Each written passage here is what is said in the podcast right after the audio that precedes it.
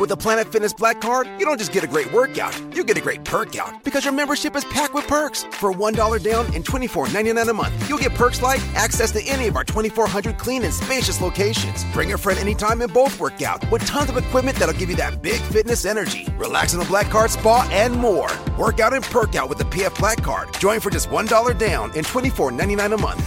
Sign up for the PF Black Card for $1 down and get all the perks. Deal ends November 22nd. See Home Club for details. Emilio, mm, tú no eres mucho de música postmoderna, pero hay un grupo español que se llama Rulo y la Contrabanda que tiene una canción cuya letra dice así.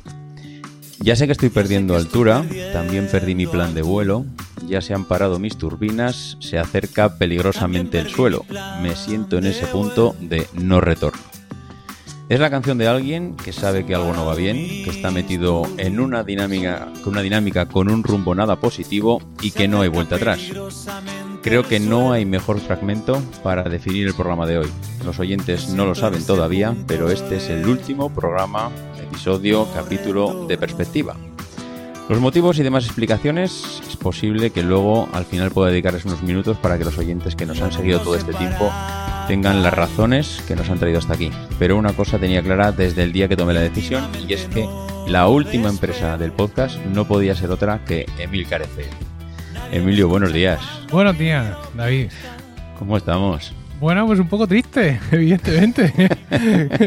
el aparecer, aparecer aquí en, en, este programa por motivos luctuosos, pues no es agradable, pero bueno. Iba a decir, nunca sí. es tarde. Pues sí, pues quizá es tarde ya, Bueno, pero bueno. bueno. en cualquier caso, aquí estamos. Correcto, correcto.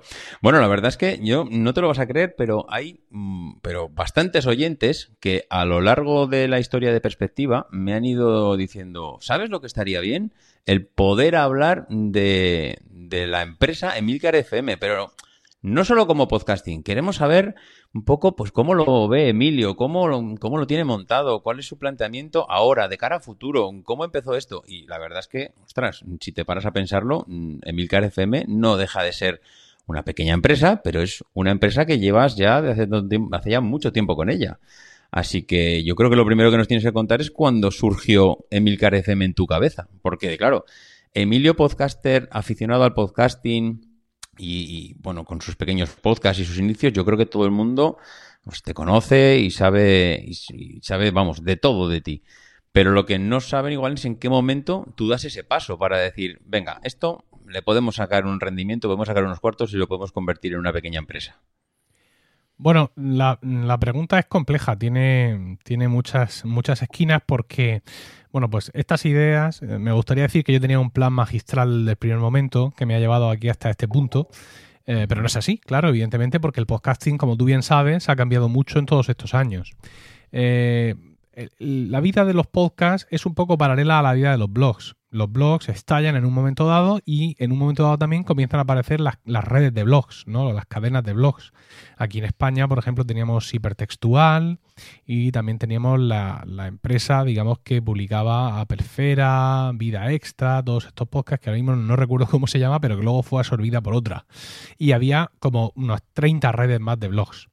Luego todo eso fue evolucionando, Hipertextual al final se ha quedado en un único blog, la, la empresa que publicaba Apple Esfera al final fue comprada por otra, sí mantienen varios de los blogs que tenían, pero no todos, y toda aquella fiebre de las redes de blogs ha desaparecido un poco. Con los podcasts pasa algo parecido, ¿no? Cuando los podcasts empezaron a, a crecer, empezaron a surgir las redes de podcast, pues con la misma intención, ¿no? De tener pues un sello único, una línea editorial, recursos compartidos y todo ese tipo de historias.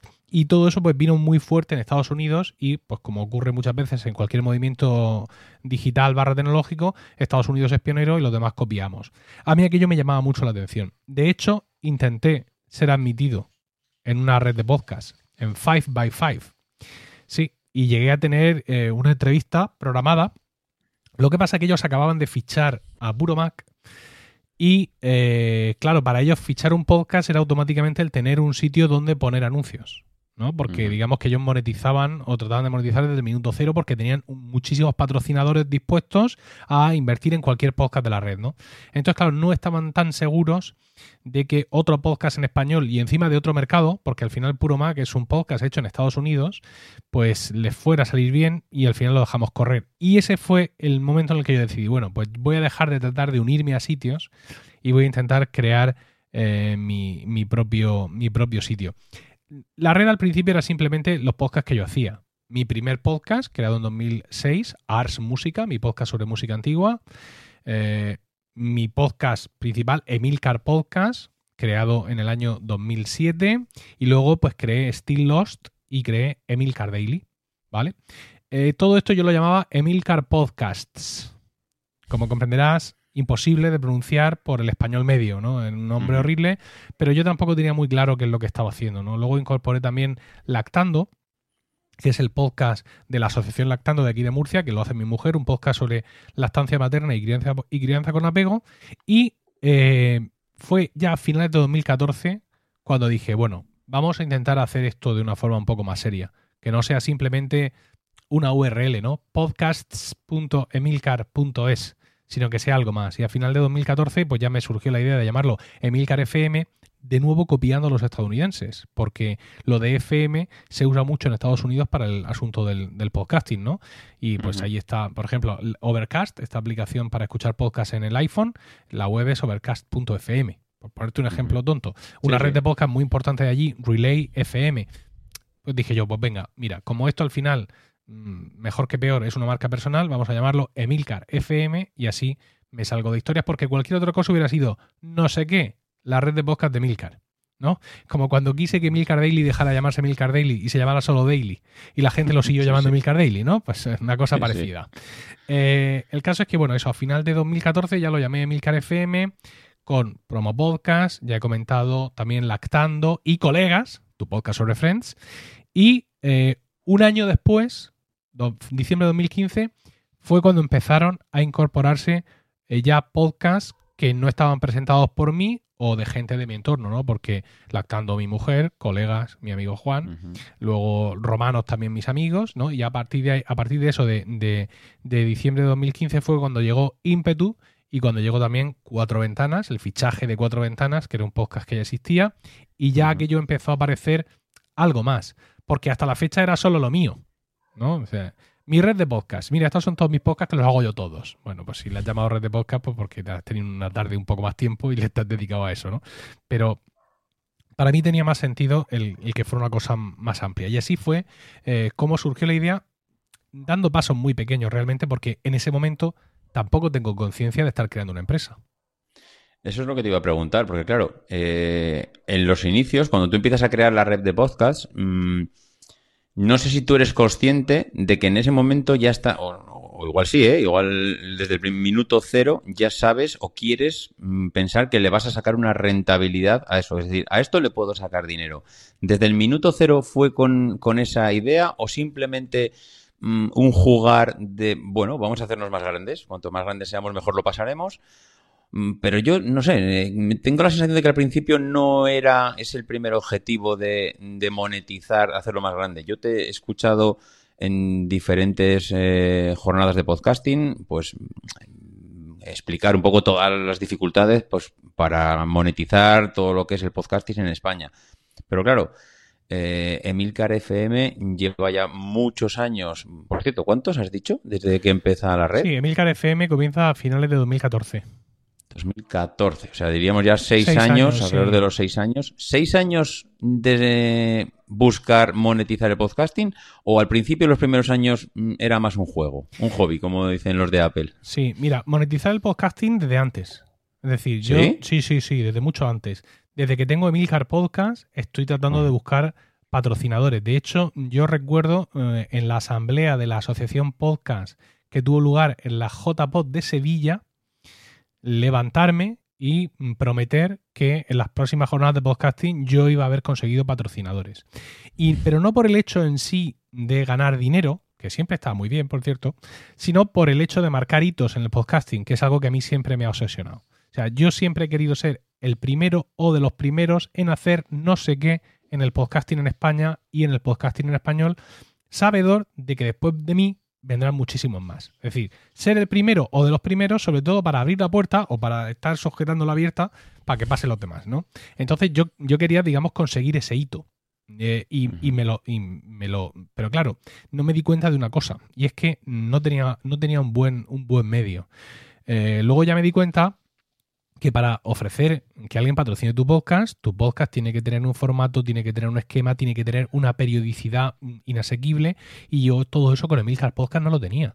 Emilcar Podcast era un podcast muy de su época, muy de, oh, hoy he decidido grabar un podcast, mortales, acudid a escucharlo y todos, loado sea el señor, no, lora al líder, como dice Rentero. ¿Por qué será el podcasting de entonces? ¿Sabes?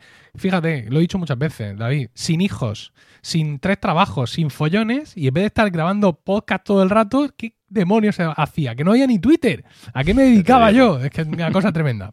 Bueno, el caso es que eh, empecé, fíjate, a hablar con magníficos. Ostras. Tuve una conferencia a tres por teléfono convencional con dos personas de magníficos. Eh, Ajá de, alto standing, les estuve explicando, creé un dossier y tal, y al final pues no se animaron, no era el momento, digamos, en general para nadie, y yo tampoco estaba ofreciendo... Eh, ¿Sabes? Una, o sea, yo mismo no sabía vender. El, ellos iban a que yo les vendiera no ya el patrocinio, sino la idea de patrocinar un podcast. Eh, y claro, no, no, lo supe hacer porque yo tampoco estaba vendiendo algo, tampoco era capaz de seducir a nadie. Y entonces dije, bueno, no, vamos a hacer bien las cosas. Voy a recogerme mis cuarteles de invierno, voy a intentar Mm, crear un producto más homogéneo, un producto más sólido que pueda servir de vehículo a los productos de los demás. Entonces fue cuando empecé a crear la red de podcast precisamente para conseguir todo eso. Tuve la suerte increíble de contar con Pero Luis Alba, gran amigo, gran diseñador, que se comprometió a colaborar conmigo prácticamente al principio gratis, luego ya le he ido pagando, evidentemente, pero al principio era un soñador más y juntos pues creamos la imagen de la red, la imagen de marca, los logos de los podcasts que ya son conocidos por casi toda la audiencia eh, en España o por una gran parte de la audiencia en España y ya todo eso te da otro aspecto. ¿Vale? Aunque al final la empresa no sea una mercantil, que eso es un poco lo de menos, que sigo siendo yo como trabajador autónomo, pero tienes otro, otra cara a la hora de presentarte a... Y entonces a partir de ahí sí puedes empezar a buscar esa monetización. Yo te he escuchado en, muchos foros y jornadas de podcasting también que el podcasting mm, no era rentable en España. O, si no era rentable, que no lo íbamos a ver nosotros. Yo creo recordarte la frase de no lo, yo no lo veré rentable o yo no ganaré dinero con esto, pero igual sí que ganan dinero nuestros hijos. Mm. Y a eso ha habido mm, muchos debates, y sí, si no. Eh, de esto yo creo que la última vez que te escuché pues puede ser que fueran en las jornadas de Alicante, más o menos, ya hace ya tres, tres, cuatro años. ¿Sigues pensando que tú no, no puedes jubilarte en esto? Es decir, abandono mi trabajo y me dedico al podcasting como mi única labor. Sí, sigo pensando eso de mí mismo, pero no de mis contemporáneos. ¿Por qué? Porque ya hay gente que está trabajando en esto. Y no estoy hablando, digamos, de gente, eh, por ejemplo, como Franny Zuzquiza, que es un periodista de la radio, etcétera, y que ahora pues ha montado su productora de podcast y que hace podcast, produce podcast para los demás, hace podcast para su productora él mismo, le contratan a él podcast en, en, en, en, en otras redes, de, en esto de Prisa. ¿Cómo se llama esta gente de Prisa, David? Eh, los de Podium, ¿te Sí, Podium, estos chavales. No, no te sale, ¿verdad? Sí, no me sale. Eh, y, pero no solo eso, por ejemplo, Alex Barredo, pues que también escribía sobre tecnología, que ha sido programador, es decir, que no es el perfil de salgo de la facultad de periodismo y soy becario en Onda Cero, que parece que eso como que ya te empuja en el sector, ¿no? Eh, Alex Barredo también está dedicándose al podcasting. evidentemente, dedicándose al podcasting no es, mira, hago mi podcast y en Patreon me saco al mes 2000. With the Planet Fitness Black Card, you don't just get a great workout, you get a great perk out because your membership is packed with perks. For $1 down and $24.99 a month, you'll get perks like access to any of our 2,400 clean and spacious locations. Bring a friend anytime and both work out with tons of equipment that'll give you that big fitness energy. Relax in the Black Card spa and more. Workout and perk out with the PF Black Card. Join for just $1 down and $24.99 a month. Sign up for the PF Black Card for $1 down and get all the perks. Deal ends November 22nd. See Home Club for details. With the Planet Fitness Black Card, you don't just get a great workout, you get a great perk out because your membership is packed with perks. Join for just $1 down and $24.99 a month. Sign up for the Fiat Black Card for $1 down and get all the perks. Deal ends November 22nd. See Home Club for details. 2.200 euros, que es lo que necesito, no. Es un montón de cosas, ¿no? Un montón de vías de ingreso. Esto por aquí, esto por allá, el podcast que me encargan, los patrocinios. Es decir, pues Sí, muchas está- vías. Efectivamente, muchas vías. Pero sí, efectivamente, eso, eso ya hay gente que, que lo está haciendo. Claro, no todo el mundo es Fran y Zuzquiza y no todo el mundo es Alex Barredo, pero vamos, igual que en todas las profesiones. A mí no me va mal, ¿eh? Quiero decir que yo eh, últimamente lo he comentado más veces en otras entrevistas. eh, creo que a vosotros no lo he dicho nunca, David, pero... La siguiente pregunta es cómo va el balance y la el- cuenta de resultados claro, de. Milcar FM, así el que tú Milcar mismo. FM, el- el- en el ejercicio anterior, 2019, tuvo unos ingresos de 13.000 euros. Ostras, ¿qué Claro. dices? Sí, claro. Pero tú piensas que ¿Qué, eh, qué aquí, jublandrón? en estos 13.000 euros lo que hay fundamentalmente es Weekly. Mi Claro, po- claro, el podcast privado. Sí, sí, es sí. decir, si yo quito Weekly y meto solo los patrocinios, que es donde también muchos de vosotros entráis a, a jugar y a recibir. Por cierto, te debo pasta, ¿no? ¿Verdad? Yo diría que no. Yo diría que no, luego Yo lo diría, yo miramos. diría que no. Luego lo miramos. Eh, eh, si quitan los patrocinios, los patrocinios son muy poca cosa. Va por Ujú. rachas, ¿eh? Va por rachas. Porque ahora estamos recibiendo una nueva oleada de, ¿Ah, sí? de- sí, de, pa- de patrocinios. A ti ya no te va a llegar, evidentemente. No, ya, ya, porque- pero me, me- choca lo de las rachas. El, el- Sí. Si hay algo que influye en que ahora. No, sé, no hay nada. Navidades, no, no, el no, Black Friday, na- ¿o no, no, mira, ¿no? ¿No? hay nada que influya en este mundo. A ver, por ejemplo, yo siempre en Black Friday me patrocino Magníficos. ¿Vale? Es una tradición de ellos ya desde hace algunos años y con eso Sí, ya sí. cuento y eso no hay ningún problema. Luego tengo a Joan Boluda con su web boluda.com, sus cursos de marketing online, que siempre al año una, dos o tres veces hace algún patrocinio. A veces solo en el daily, a veces le apetece experimentar en algo, porque ya sabes que Joan se mueve mucho y hace muchas pruebas y, y- y trata de hacer muchas cosas. Y luego, pues hay veces que te aparece pues alguna empresa de estas que se dedica a buscar eh, patrocinadores, que esas empresas también suben y bajan, aparecen y desaparecen, o luego la misma empresa, pues de pronto pues tiene más cosas para ofrecerte o tiene menos, y ahora mismo pues la verdad es que estoy en conversaciones con una de estas empresas que me está ofreciendo varias cosas, pero es que además me han venido otros dos patrocinadores que no tenían que ver con esto. Y es en plan, pues bueno, vale. Pero escucha, David, hasta el punto de decir no tengo fechas en el daily. Ostras, ¿qué dices? Sí, sí, sí. No, tengo, no tengo fechas en diciembre, lo siento, pero estoy fatal. Y ya hay una campaña que la he tenido que mandar a enero, porque claro, es que esto es así. Y, y esto, claro, una, yo ahora me pongo en tu piel. Sí. Eh, ostras, qué bien. Mm, Sí. Tengo un diciembre fenomenal.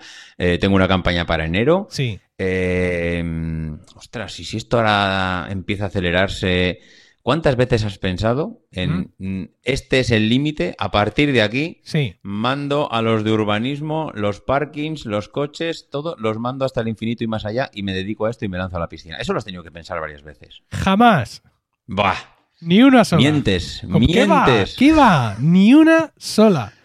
Ni No, una no sola. puede ser. ¿Por Sí, qué no? Pues tú sabes lo que, lo que aparte de tener mm, diciembre más o menos lleno, claro, Sí. diciembre también tiene muchas semanas partidas y los patrocinios Sí. en el daily son de cinco días, con lo cual pues también tengo que compensar, es decir, tengo que hacer varias cosas, ¿no? Eh, aparte de tener eso y tener ya una campaña en enero, ¿sabes también lo que tengo? Tres críos. Tres críos que comen como, como, como limas. Sí, Entonces, sí, sí. eh, quiero decir, los ingresos, vamos a llamarlos fijos, que tengo, que son los de weekly, no son suficientes. Y el resto de ingresos son increíblemente volátiles. Entonces, si a mí me pasara como a, a los grandes podcasts americanos que tienen 40.000, 50.000 oyentes y que tienen ahora mismo a seis meses vistas vendidos todos los patrocinios, pues sí, pero no me pasa Bueno. eso porque no tengo esa masa de oyentes y tampoco tengo esa proyección de los patrocinios. Porque, uno, mi podcast, mm, yo, mm, entre comillas, no lo merezco. Dos, sobre todo, porque por mucho que yo lo mereciera, el mercado ahora mismo en España no está para eso. Es decir, escuchamos ahora, gracias a Dios, cada vez más podcasts patrocinados. Sobre todo los podcasts que pertenecen a, a determinadas redes de podcast. ¿Vale? Eh, pero eso sigue sin ser la, digamos, la, la regla habitual. Es decir, no todas las marcas, no todo el mundo que, que trabaja en- en- con el mercado español y en español está todavía en la historia de, eh, de patrocinar podcast. Es decir, no hay un mercado ahí súper amplio de patrocinadores que estén, que confíen en el medio, que quieran que su marca suene donde sea. No, eso no está todavía tan expandido como para que yo, digamos, pueda hacer ese salto al vacío. Eh, bueno, no está tan expandido, pero me reconocerás que de cinco años a esta parte, eh, grandes empresas, iba a decir multinacionales, bancos, han creado sus propios podcasts, están Sí. apostando. Eh, yo creo que no tanto por el público general, sino por profesionales. Ahora ya le puedes decir a alguien, mm, oye, pues he escuchado en un podcast y no te dice, ¿en un qué? Mm, Yo creo que la gente ya empieza a saber lo que es un podcast. Mm, Aquí, claro, depende de la estrategia, porque yo ahora tenía, tenía apuntado aquí comentar contigo las diferentes estrategias en las que uno cuando crea un podcast y quiere lanzarse a vivir del podcasting, pues puede, puede empezar a, digamos, a tomar. Una, pues ampliar el número de podcasts mm, para conseguir más oyentes. Eso yo creo que es lo que todo el mundo ha hecho en un principio, es decir, pues tengo que hacer más podcasts y con uno tengo 4.000 oyentes, pues si hago otro podcast, si hago uno de Mac, pues voy a hacer uno de iPhone y si hago uno de iPhone, hago uno de iPad o de procesador, es decir, todo relacionado con una temática que parece que me funciona. Eso, pues bueno, es digamos la parte básica. Diversificarlo después, pues puede ser lo que, lo que puedes tener tú ahora mismo en la red. Mm, Pues tengo uno de tecnología, tengo uno de deporte, tengo uno de negocios. Es decir, voy haciendo una pequeña red, no sé si llamarlo red en un inicio, pero bueno, vas ampliando el número de oyentes. Meter publicidad, pues puede ser una estrategia también. Eh, no sé si tú lo ves que el futuro del podcasting va en la publicidad sí o sí. No, es la única vía de ingresos que tú ves ahí. No, no, no, ni muchísimo menos. Es decir, eh, vamos a hablar de Weekly, mi podcast privado Esa era la siguiente. sí, sobre sí. Apple Productividad y Podcasting. Hablando de las- del asunto de ser pionero, yo no fui pionero en España en los podcasts de pago, eh, ni mucho menos. Ya, ya hubo alguien antes que yo que in- intentó iniciar esa, esa experiencia. Pero con el caso de Weekly yo he logrado, digamos, afianzarme. Ya sabes que yo al principio no me animé a crear un podcast de pago, sino que creé un sitio web de videotutoriales, Focus, porque por, pero por puro complejo, porque pensaba que nadie iba a pagar por escuchar un podcast. Luego, dentro de lo que es Focus, entre los contenidos, metí el podcast, pegó un subidón de oyentes espectacular, del, perdón, de suscriptores, ¿no? Un montón de gente se suscribía a Focus para escuchar el podcast y dije yo, ah, pues ahora es el momento. Y entonces me cargué Focus y empecé solo con, eh, con Weekly, que em, esa, digamos, esa etapa en solitario de Weekly cumplió en septiembre su primer año, ¿vale? Ahora mismo tengo en Weekly, a ver, a ver si ha entrado alguno más, pero eh, el otro día tenía 365 suscriptores de Weekly, lo cual está, está muy bien. Eh, muy Weekly tiene un precio de suscripción bastante, bastante contenido, son Ujú. 3 euros, eh, IVA incluido. Y, y hay otros podcasts que están cobrando 5 euros, pero bueno, yo todavía no me, no me animo a saltar más arriba en, en el nivel de precio. Y la verdad es que está muy bien y es algo que ahora mucha más gente está haciendo en España y con buenos, y con buenos resultados, con comunidades creadas alrededor y con todo eso. Es decir, no solo los patrocinios. Lo que pasa es que los patrocinios parece que están al alcance de más gente. ¿Vale? Sobre todo porque la fuerza del patrocinio en el podcast siempre se ha vendido por la nidificación. Es decir, mira, yo tengo mil oyentes, pero mi podcast va sobre la cría de canarios. Ejemplo que pongo en cada uno de los cursos de podcasting que doy. Mira, tengo un podcast sobre cría de canarios. Que sí. Y lo escuchan mil personas. Pero es que estos son los mil que crían canarios. Con lo cual, si tú vienes a ofrecerme tu pienso para canarios que deja el plumaje más brillante, solo tengo mil oyentes, pero mm, te voy a cobrar 500 pavos por la. ¿Sabes? Por, sí. por la cuña, porque te van a escuchar las mil Sí, personas que te van a comprar la comida del canario. Correcto. Esa es la fuerza del podcasting. Sin embargo, el mercado, al menos hasta donde yo estoy conociendo, el mercado español está virando o, o está en- entrando de otra forma. Es decir, lo que buscan son impactos. Porque al tío que te anuncia la comida de canarios, te da un enlace concreto, ¿no? emilcar.fm barra, o sea, barra canarios, para luego él Ujú. poder medir el impacto que ha tenido esa campaña. Sin embargo, anunciantes más grandes u otro tipo de anunciantes lo único que buscan es una campaña en general. Y decir, oye, demuéstrame mm, 3.000 impactos. Ah, pues mira, aquí tengo mi podcast que tiene 3.000 descargas por, por capítulo. Venga, pues yo te patrocino un capítulo. ¿Cuánto me cobras? Pues te cobro esto. Bueno, yo es que por 3.000 impactos estoy pagando esto. ¿Quieres o no quieres? Pues sí, pues no. Pues hola o adiós. Entonces, claro, la publicidad con impactos nos deja, mm, nos deja fuera y nos deja dentro. Nos deja fuera porque nuestros podcasts no son de consumo multitudinario. ¿no? Salvo raras excepciones, los podcasts mm, que se hacen en España no superan los 15.000 oyentes, el, que más. Hay muchos, hay bastantes que sí, ¿no? Los grandísimos podcasts, ¿no? Pero el podcast más top, mm, seguramente que no venga de alguien ya famoso, que tenga nuestros oyentes en su aplicación de podcast, estará en 10.000, 15.000 oyentes, una cosa así, ¿no? Entonces, eso nos deja fuera por, por eso, pero nos deja dentro, ¿por qué? Porque hay empresas que se dedican a gestionar y que al final van a su cliente, van a su cliente, a Opel, y le dicen, Opel, tengo aquí el paquete de 15.000 impactos que me has pedido. Y esos 15.000 vienen de uno, de dos o de cinco podcasts. Con lo cual eso nos permite también a los que somos más pequeños entrar en esos paquetes. Porque al, al, anunciante le da igual, está anunciando un producto más o menos genérico y lo que quieren son impactos.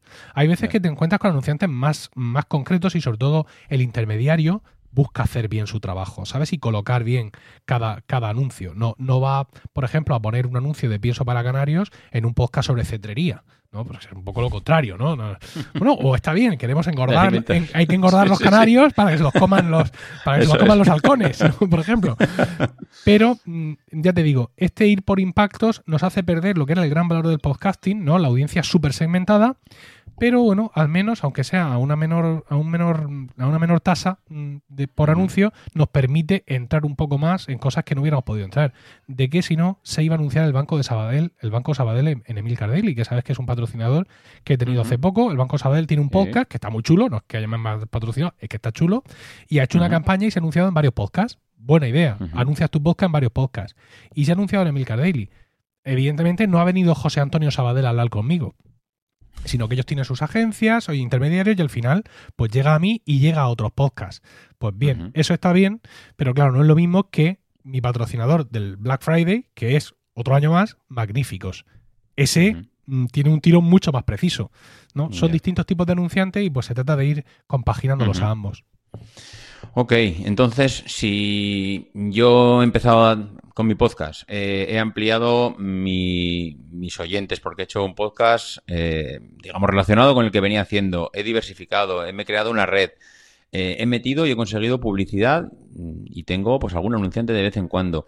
He creado un podcast premium porque tengo también mi weekly y ahí, oye, pues quieras que no, tengo también mis oyentes y también me gano mi dinerillo. También eh, es que estoy pensando en diferentes cosas más y una de ellas es, oye, pues aparte de hacerme mi focus, me hago también mi YouTube. Mm, porque claro, ahora me viene a la mente Nordic Wire, que tienen un podcast mm, que es de pago, pero que tienen también un canal de YouTube, que además creo, si no me falla la memoria, que primero fue el canal y luego vino el podcast de pago. Ahora ya no se sabe qué fue primero, el huevo y la gallina, por qué hicieron una cosa primero o la otra. Y eh, dices, mm, ¿Emilcar FM se puede lanzar a YouTube? Para, eh, veremos a Emilcar en YouTube haciendo lo que sea para promocionar la red de podcast o mm, impulsar una campaña, algo que necesite en un momento dado. ¿Te ves en YouTube? Pues no. No me, Veo, no, no me veo en YouTube porque, mira, una de las cosas que tiene buenas el podcasting es que con unos recursos bastante mínimos estás al nivel. Eh, tú ahora mismo tienes un Samsung Q2U, ¿vale? Que es un micrófono que nos cuesta entre 68 y 90 euros. Cuando el tráfico te sube la presión, nada mejor que una buena canción. Cuando las noticias ocupen tu atención, enfócate en lo que te alegra el corazón. Y cuando te sientas mal, un buen médico te ayuda a sanar. Sabemos que mantener tu salud es tu prioridad, también es la nuestra en Kaiser Permanente, donde trabajamos juntos para cuidar de todo lo que tú eres. Kaiser Permanente, para todo lo que tú eres. Kaiser Foundation Health Plan of the Mid-Atlantic Stay Inc., 2101 East Jefferson Street, Rockville, Maryland 20852. ¿No se merece tu familia lo mejor? Entonces, ¿por qué no los mejores huevos? Ahora, Egglands Best están disponibles en deliciosas opciones. Huevos clásicos, de gallina libre de jaula y orgánicos de Egglands, que ofrecen un sabor más delicioso y fresco de granja que le encantará a tu familia. En comparación con los huevos ordinarios, Egglands Best contiene la mejor nutrición como 6 veces más vitamina D, 10 veces más vitamina E y el doble de omega 3 y B12. Solo Egglands Best Mejor sabor, mejor nutrición, mejores huevos. Visita egglandsbest.com para más información. ¿vale? Dependiendo de, porque esto fluctúa. El momento y dónde y cómo. Sí, sí, sí, sí. Y te da un sonido, una calidad estupendísima y tú sales ahí y pues porque ahora estás grabando en esa habitación que no tienes nada en las paredes, pero si no, no tendrías ni eco ni nada y un sonido mm, cojonudo y espectacular, ¿vale? Muy parecido, no tan bueno, pero muy parecido al mío con mi Rode Procaster y mi mm, Rodecaster Pro, que yo estoy hablando de, 700 euros en equipamiento. ¿Vale? 700 euros contra 68 y tú estás ahí. Yo puedo hacer otras muchas cosas, pero está ahí. Pero con el vídeo no. Con el vídeo no, amigo. El vídeo ahora mismo tiene unos estándares que son mucho más elevados. Yo no puedo salir. Nosotros estamos grabando. Son más elevados, tampoco son inalcanzables. Querida audiencia, nosotros ahora mismo estamos grabando usando FaceTime, ¿vale? Con lo cual nosotros nos estamos viendo. Eh, David me está viendo que estoy aquí un poco en chándal, ¿vale? Con la librería detrás de casa y todo eso. Yo no puedo salir así en YouTube. No ya por el chándal, sino por todo. Es decir, ahora mismo, con todo este rollo de los youtubers que viene desde hace bastantes años, incluso los canales más domésticos tienen un mínimo de producción, un mínimo de iluminación un mínimo de no sé qué, un mínimo de no sé cuántas. Y una vez que lo has conseguido, que eso te cuesta tiempo y dinero, dinero vamos a decir que tengo, tiempo no tengo tanto, luego encima caes a, una movida campestre, es decir, a un espacio súper saturado de un montón de información y de un montón de, de historias, ¿no? A iniciar prácticamente una lucha desde cero en un medio que no controlas, cuando podrías estar dedicando tus esfuerzos a potenciar el medio que ya controlo y en el que además ya voy teniendo éxito. Así que dime mí. Pues entonces eh, veo que ya has tocado todos los palos, porque si te niegas a... Bueno, te niegas, te niegas igual no es la expresión adecuada, pero si no ves que YouTube, eh, como una de las grandes redes sociales que además está de moda, que podría ser, pues digamos, una manera de impulsar la red, ¿qué es, ¿cuál es el siguiente paso de Milcar FM? Mm, ¿Cuál es la siguiente estrategia que planteas? Pues la siguiente estrategia es esperar. ¿Sí? Sí. Es decir, ahora mismo yo tengo trabajo ¿De acuerdo? Tengo podcast nuevos que hemos creado e incorporado a la red al principio de este curso y también tengo mm, pérdidas importantes en podcast de la red. Con lo cual, yo ahora mismo lo que tengo que hacer es, recomponer eh, mis, mis, tropas, ¿no? Dar un nuevo repaso eh, sobre todos los podcasts que tenemos a, nivel de producción. Hablar de nuevo con todos vosotros respecto a los podcasts que siguen en marcha. Eh, estar muy atento a Proyecto Macintosh, que es un podcast que tú y yo acabamos de dejar en manos de Javier y de Abel y ayudarles eh, en la medida de lo posible en que ellos le den su propio toque al programa y que ese programa pues siga el camino que ellos decidan. Ahora mismo yo tengo la red, digamos, un poco cojeando. Entonces, en el momento en que la red se vuelva a estar estable, de acuerdo, es decir, todos los podcasts alcancen de nuevo su velocidad de crucero, pues entonces puedo pensar más cosas. Desde el punto de vista de la monetización, eh, este trabajo que estoy haciendo con los intermediarios denunciantes de podcast está siendo muy bueno. Y estamos encontrando un flujo muy bueno de trabajo. Ya algunos de esos anuncios que están entrando están llegando a algunos compañeros. Me gustaría estar trabajando más en eso y eso me, me requiere mi tiempo. Es decir, aunque ese anunciante al final patrocine eh, plug, and mm, eh, plug, and Drive o patrocine, no sé cuánto, todo pasa a través de mí, evidentemente. Y luego, por supuesto, mm, quiero dedicar más tiempo y más esfuerzo a lo que más dinero da, que es Weekly. Ahora hemos incorporado una comunidad en un grupo de Telegram privado. Eso le ha dado un empujón espectacular al servicio. Un montón de gente se ha suscrito a Weekly para estar en la comunidad. Con lo cual, pues si la gente lo que quiere es comunidad, pues voy a potenciar la comunidad, ¿no? Y tengo que trabajar, eh, tengo que trabajar en eso. No digo que no a YouTube. ¿Vale? Es decir, no, digo que no al vídeo, pero sí digo que no a establecer un canal de YouTube como todos los canales de YouTube que ya existen, porque no me veo, digamos, levantando de cero todo eso. Ahora, he experimentado mucho con Instagram, con mm, no muy buenos resultados, porque no soy muy constante.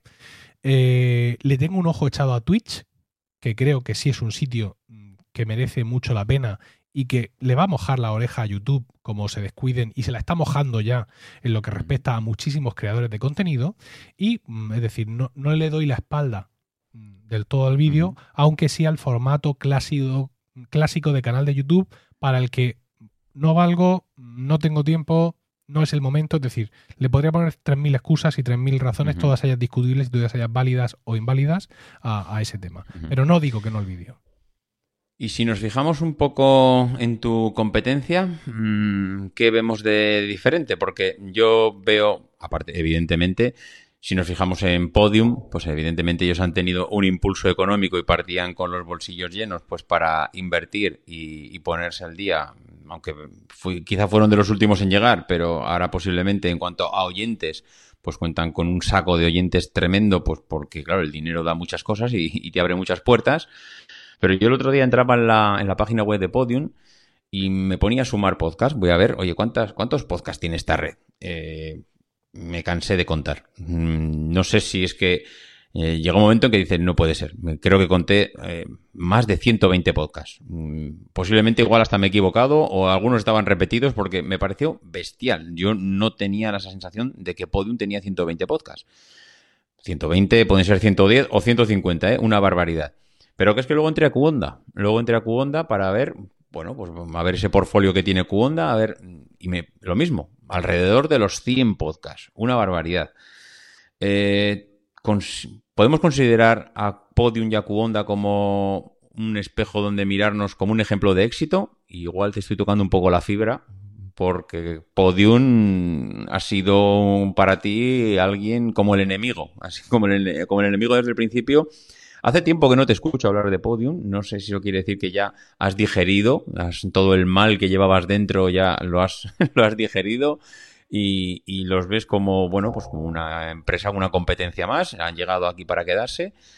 O mm, es posible, yo soy de la opinión de que igual Podium dentro de cinco años no está como lo conocemos. No sé, ¿cómo, lo ves? A ver, yo siempre he reaccionado. A mí no me ha gustado la idea de Podium, sobre todo porque venía pues con toda la presunción tradicional y habitual, con toda la vanidad del grupo Prisa. Y ellos lo estuvieron demostrando así durante muchísimo tiempo. No es que hayan dejado de hacerlo, pero desde el punto en el que ya no se les ven tantos ataques activos al podcasting clásico amateur, pues ya, como tú dices, les dejo que hagan su vida y no me pronuncie más sobre, sobre ellos. No es que hayan empezado a querernos, es que simplemente pues tienen mucho negocio y pues se dedican a, a otras cosas. Creo que se han dado cuenta de que no tiene ningún sentido y que los mm, 300 oyentes o 400 oyentes que pueda tener Mariano y Piluca en su podcast que hacen en, su casa, no, no, le, no va con ellos.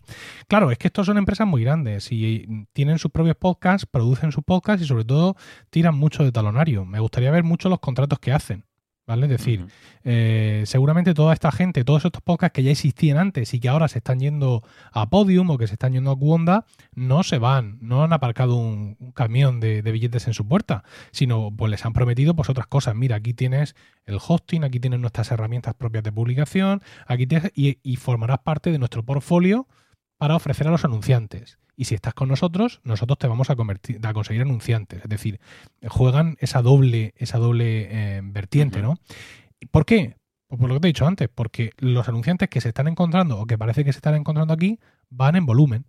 Entonces, no, sé cómo lo hacen, ¿vale? Vamos a decir Cuonda y Podium porque son dos empresas bastante parecidas. Cuonda bastante más accesible, eh, bastante más a nuestro nivel, al menos por los contenidos y por otras cosas que, que Podium, aunque Cuonda me robó un podcast, eh, no, nunca lo olvidemos. Em, yo pienso que estos se van a el corte inglés, eh, a Opel, a Netflix, y le dicen, muy buenas, muy buenas, tengo, no sé, 125.000 impactos en esta semana. Y dice Netflix, Toma. Toma. Pues mira, van a ser estos podcasts, sí, sí, sí, sí, lo que tú digas. Ya está.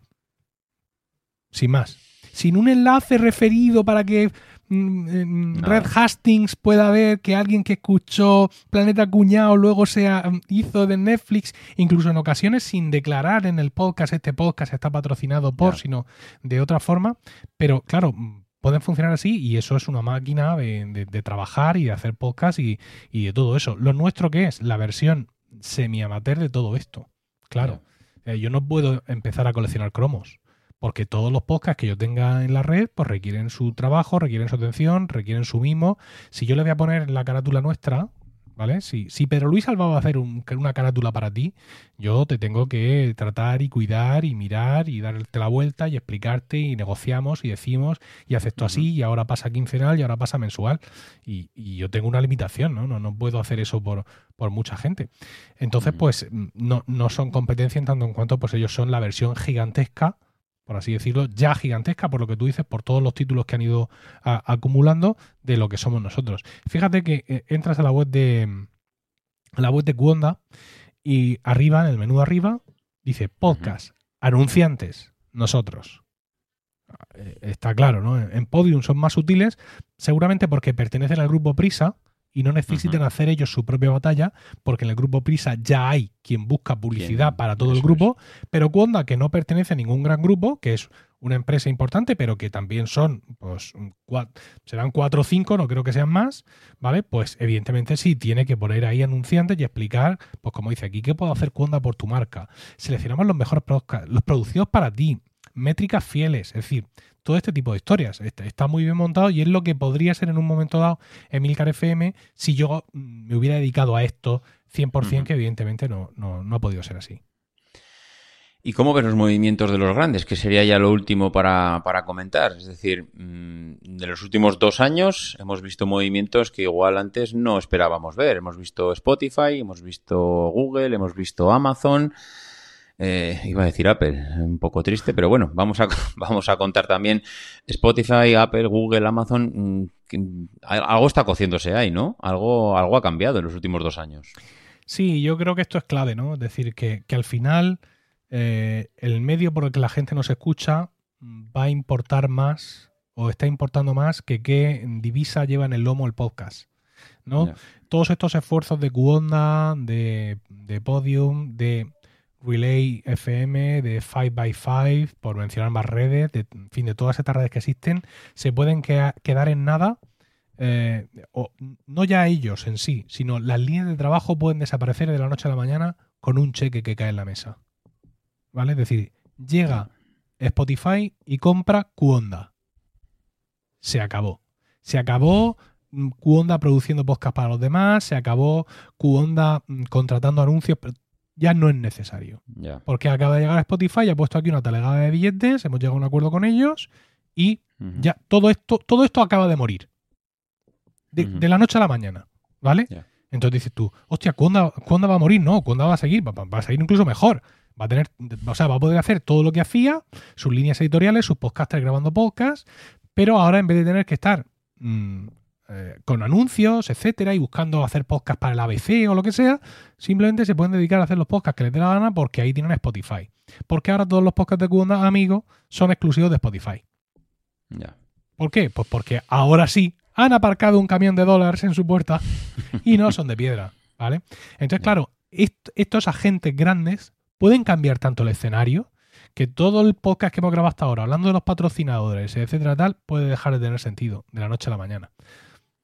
Entonces, pues, mm, estamos un poco a expensas de esos movimientos. Lo- Los han mencionado todos muy bien. No todos van a hacer lo mismo, ¿eh? Es decir, yo creo que Amazon en un momento dado sí puede entrar a empujarle con el hombro, hacerle una carga legal a Spotify, pero los de Google son unos mandangas, ¿vale? Con el poder que tienen y esto lo han estado viendo desde la barrera. Y va- vamos a hablar de Apple, pues porque, pues porque no, pues porque no, porque lo que opino de cómo presentaron los procesadores M1, ¿vale? Eso no tiene nada que ver con lo que Con lo que opino sobre el podcast. cómo están, cómo están llevando el negocio del podcasting, ¿no? O sea, estos sí Pero- se están dejando mojar la oreja de una forma absolutamente increíble. Pero ¿no crees que ellos entienden que no hay negocio en el podcasting? Porque siendo los primeros, ahora ya han dejado pasar tantos años que incluso Spotify, que incluso Amazon, que Google, eh, cada uno en su manera, pero yo creo que hacen ya mucho más que Apple para podcasting. Apple lo único que sigue manteniendo es ahí, pues bueno, pues la aplicación podcast con eh, todo el repositorio que tiene ahí de, de podcast, pero ya está. No, no, no sé, yo creo que para ellos, evidentemente, esto no es importante y parece ser que nunca lo ha sido. Mm, No es que ellos crean que no hay negocio en el podcasting, es todavía peor. Es que ellos no quieren hacer negocio con el podcasting. Es decir, cuando nosotros nos reunimos con ellos en, en Madrid eh, hace cinco años, lo comentaba también, algún aspecto de esta reunión la comentaba en el daily de- Sí. del pasado viernes 20 de noviembre. Eh, ellos, nosotros les decíamos, hombre, pues tal, pues esto, pues queremos esto, queremos lo otro, que hagas esto, que hagas lo de más allá, esto nos gustaría, esto también. La posibilidad de que haya podcast de pago dentro de tal, igual que las aplicaciones, ¿no? De, de los iPhone, pues yo meto ahí mi podcast y tú me liquidas el 70% y aquí paguen el cielo gloria, jejeje, jajaja. Pues, y ellos nos dijeron muy, muy, muy serios que para ellos los podcasts no eran una fuente de entrada de ingresos y que no lo iba a ser. Eh, pero su obstinación no es ya solo que dañe, seguramente de forma infinitesimal, su cuenta de resultados. Su posición es que nos daña a todos. ¿Por qué? Porque ahora mismo, eh, ahora mismo, pues básicamente Apple Podcast es la única gran plataforma que representa lo que todos conocemos como el podcasting libre. Es decir, yo cojo mi podcast, lo cuelgo en el internet, tengo un feed y esto se escucha en todas partes. El resto de plataformas no son así. O sea, Spotify no es así. Spotify coge tu capítulo y lo sube a sus servidores. Hace, eh, hace eh, rehosting.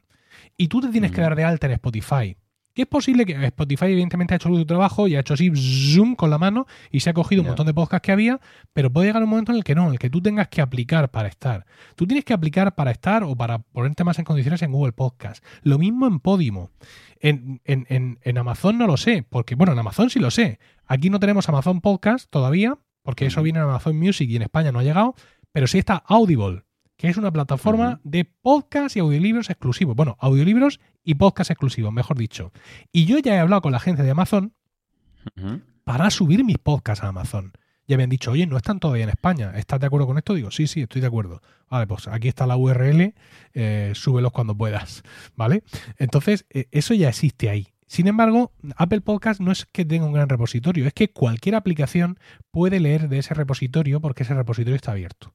Es decir, yo hago mi podcast, eh, lo publico o lo, distribuyo a través de Apple Podcast y no me tengo que preocupar. ¿Por qué? Porque Overcast, Pocketcast, Castro, mm, incluso aplicaciones que son exclusivas de Android, van a leer de ese catálogo. Bueno, pues si Apple Podcast baja los brazos, esto se va a acabar. Y entonces se va a producir una youtubización del podcasting. los youtubers, ¿cómo están? Jodidos. ¿Por qué? ¿Se puede decir jodidos en perspectiva? Sí, sí. es el último capítulo. es el último, puedes decir lo que quieras. Justo. Los podcasters, los youtubers están jodidos. Bueno, los podcasters también, pero los youtubers están jodidos. ¿Por qué? Porque un día se levanta YouTube y dice: Este vídeo acabo de decidir que le desactivo la monetización. Porque has dicho en no sé qué sitio, no sé qué cosa que me ha parecido, no lo he oído muy bien, pero te lo desactivo. ¡Coño! ¿Sabes? Y tú, todas tus movidas, todo tu product placement, los focos que te acabas de comprar, la Red One, el dron sobrevolando y haciendo planos, la madre que nos parió a todos, un equipo de 20 personas que tienes contratado, se va todo a la mierda porque un tío se levanta en YouTube y le da el botón de monetización fuera. El podcasting no, no dependemos de una plataforma. Nadie puede venir a cortarnos así el grifo. Nuestro podcast se puede escuchar en cualquier parte. Pero si nos, nos dejamos Spotifyzar, pues nos va a pasar eso, ¿no? Y ahora mismo estamos corriendo ese riesgo y además estamos yendo hacia ellos con los brazos abiertos. ¿Por qué? Porque hay que estar en Spotify, David. Entonces, aunque yo sepa que el gigante verde me quiere aprisionar y machacar, pues al final tengo que estar tengo, que estar ahí, tengo que estar ahí porque ahora mismo hay mucha gente escuchando podcast en Spotify que no había escuchado podcast en su vida y por eso tengo que estar ahí. En fin, Emilio. ¿Ves? Al final, pues al final me he encendido. No, no, no, no, es lo que esperábamos de ti, no, ni más ni menos.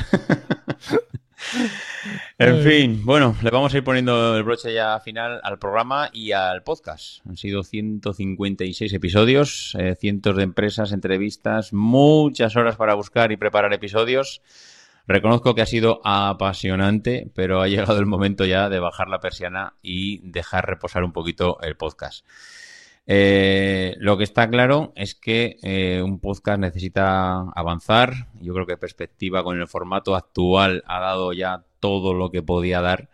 Y llegados a este punto, pues dos cosas. gracias por darme la oportunidad de hacerlo, que el apoyo ya sabes que ha sido siempre incondicional. Y eh, gracias por ayudarme a cerrarlo, porque muchas veces no sabes cómo decirle a tu padre podcasteril que no tienes ya fuerzas para seguir. Y la verdad es que me lo has hecho muy, muy sencillo. Así que, oye, gracias. Y, bueno, por mi parte, pues hasta aquí hemos llegado. No sé si quieres decir algo más. Pues que gracias a ti. Gracias a ti porque tú estabas ya haciendo Proyecto Macintosh conmigo unas cuantas semanas y de pronto apareciste un día a decirme que querías hacer un podcast sobre actualidad empresarial. Y yo te dije, ¿y tú qué coño sabes de eso? Básicamente. No, no, sí, sí, yo estoy muy enterado. Yo me... Y lo querías llamar The Crazy Ones. ¿Te acuerdas? me acuerdo, me acuerdo. Lo que tú no te acordarás es del logo que te pasé. No, de eso no me acuerdo. Te pasó el logo y me dijiste, anda por favor, anda por favor, pero quítate sí, de medio. Sí, me acuerdo que el primer capítulo se lo dedicaste a Samsung. No, el primero no, el cuarto. Sí, el cuarto. Pues sí, sí, por ahí. El cuarto. y dije yo, si te llego a dejar que le llames The Crazy Ones y le dedicas un, capítulo a Samsung, te tengo que matar. Y bueno, pues eh, además, bueno, tu logo es uno de los favoritos de, de- de Pedro Luis Alba, uno de sus hijos favoritos, y tu podcast ha conseguido muchas cosas, muchísimas cosas. Has, tenido episodios brutales, no ya de calidad, casi la mayoría, sino también de, de audiencia. O sea, se han Sí. viralizado un montón de tus capítulos y además has conseguido un hito en el podcasting en España. Y es que la primera vez que Apple Podcast destacó no un podcast, sino un capítulo de un podcast en su portada en España fue uno tuyo, sobre Mondragón. Sí, sí, es verdad, es verdad, es verdad. Y eso ya no te lo quita No. nadie. No, no, eso no. Y, bueno, y me acuerdo que fue, yo creo que fue la promoción del HomePod que aparecía en la página web de Apple. Sí, Ponme un capítulo de perspectiva. Sí, sí, Y también. La verdad es que, ostras, ha habido hitos súper chulos y, Sí. y la verdad es que, bueno, tengo un recuerdo del podcast, pero, pero bestial, ¿eh? O sea, estos días cuando eh, preparaba un poquito aquí el, el guion de qué comentar contigo, qué no, el echar un poco la memoria hacia atrás, cinco años atrás, y, ver un poco todo lo que, todo lo que ha sido el podcast, eh, el ese gustillo que te queda ahí en la boca de. Qué, qué gustazo de podcast! Mm, te lo dije cuando, cuando lo fuimos a, cuando lo comentaba ya de, tenemos que, tenemos que cerrar perspectiva. Tengo la sensación eh, que perspectiva necesita mm, una renovación, mm, algo. eh, con, con este formato yo no lo veía más, no, no, no tenía, me sentía con, con las fuerzas suficientes para darle ese impulso, pero creo que con un, no sé, con un remozado diferente, otra, otra forma de- de envolver un poco las noticias y plasmarlas, creo que podría tener futuro, pero como dicen en la película de Conan, eso, amigo, es otra historia. Sí, bueno, además, mira, perspectiva es lo que es, es tu podcast y es tu forma de enfocar las cosas. Si alguien en Emilcar FM o incluso tú mismo tiene que volver a hacer un podcast de una temática parecida pero con otro enfoque, será otro podcast. Perspectiva Sí. ha sido lo que, lo que ha sido y lo que está siendo en estos momentos mientras pronunciamos las últimas palabras de perspectiva y este es, esto es lo que tiene que quedar para la historia del podcasting español. Pues así va a quedar. Ahora me quedaré a solas con los oyentes, dándole unas pequeñas eh, frases de despedida y agradecimientos. Pero, Emilio, tú y yo nos quedamos aquí. Así que muchas gracias y no se iba a decir hasta siempre, pero bueno, mm, sobre todo, gracias por permitirme hacerlo. A ti por haberlo hecho. Un abrazo. Un abrazo. Me voy antes de adjetivos posesivos. Me voy antes de que sea tu enemigo. Me voy antes que declararte una guerra. A intentar olvidarte con cualquiera. Efectivamente, me voy antes. Me voy antes de que le falte el respeto a los oyentes por no ofrecerles lo que se merecen.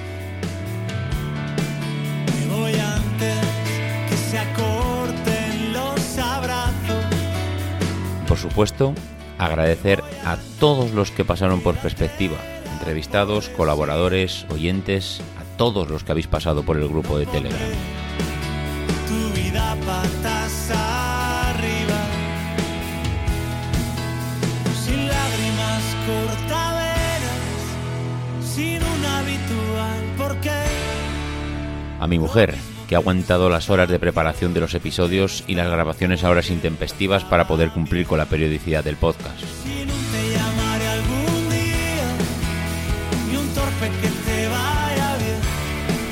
Como no, a Natán García por sus melodías que nos han acompañado estos años y que nos han ayudado a cerrar los episodios.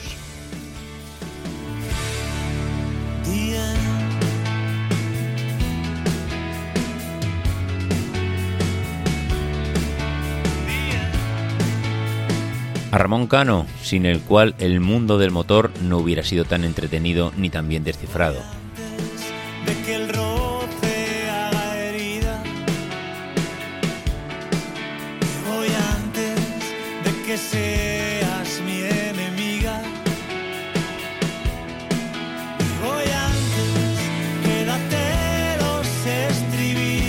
Paco Culebras, con quien hemos hecho los mejores debates sobre el sector de la automoción y ha estado allí siempre que lo he necesitado.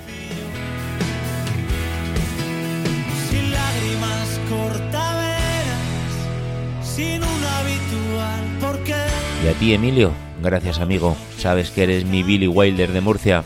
Te quiero. Hasta siempre.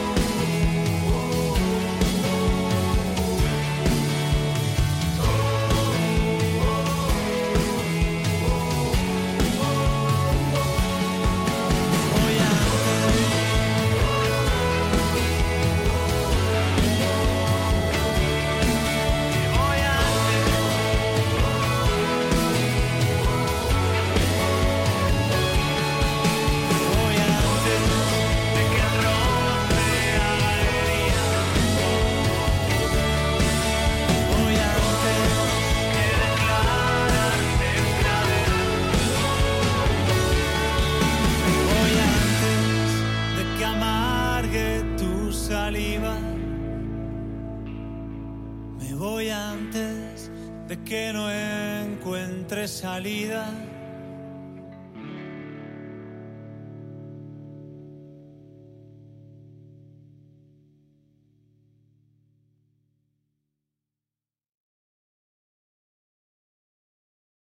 Cuando el tráfico te sube la presión, nada mejor que una buena canción.